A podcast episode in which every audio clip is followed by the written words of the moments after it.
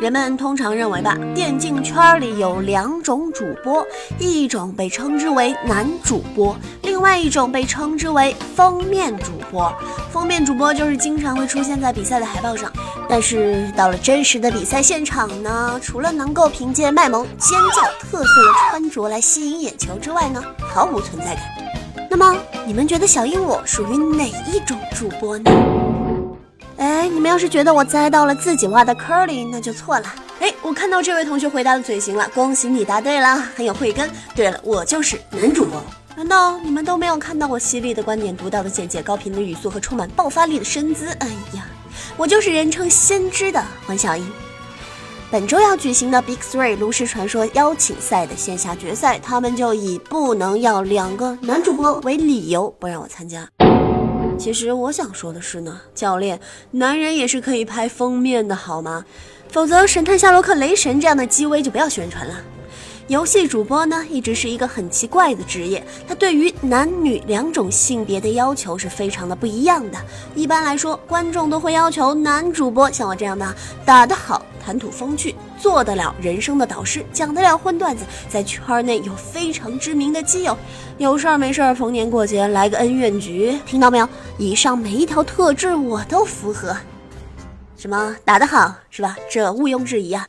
我就是一位有传说实力的选手，天梯常年打到六级，嗯，就被六级的守门员踢来踢去。谈吐风趣啊，这自然不用说了。做得了人生导师，这每天早上的早安游戏圈就跟早读一样，毁灭了多少孩子的世界观？讲得了荤段子，在圈内有非常知名的基友，这不就说的是隔壁的重楼吗？那观众老爷们对于封面主播的要求是什么呢？啊，对封面主播的要求实际上呢就比较的简单了，那就是长得一定要漂亮。千万不要以为简单就代表着容易，实际上啊，越简单的要求就越难做的。随着互联网时代信息爆炸，以及百度魔图和美图秀秀为首的走资派的煽风点火，广大的屌丝们的撸点儿是越来越高。无论是封面党变成什么样子呢，也会有人站出来用一个无情的丑字终结一切的讨论。视频直播秀兴起之后呢，中国大陆也诞生了一个全新的职业——封面杀手。当然，在日本从事这个职业的人数还是比较多的。多数的比赛组织方只能通过定期的更换主播的风格来吸引一部分口味的观众，以期待他们爱上比赛之后再去吸引另外的一批。眼球所带来的泡沫繁荣和实际繁荣有着天壤之别的差距。真正可以带来繁荣的观众呢？他们所需要的是以女性思维来解读整场比赛的别致分析。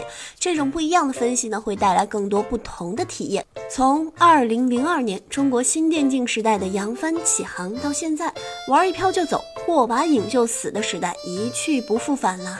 曾经的热血玩家大半也有了自己的家庭，这个行业也应该走向沉淀。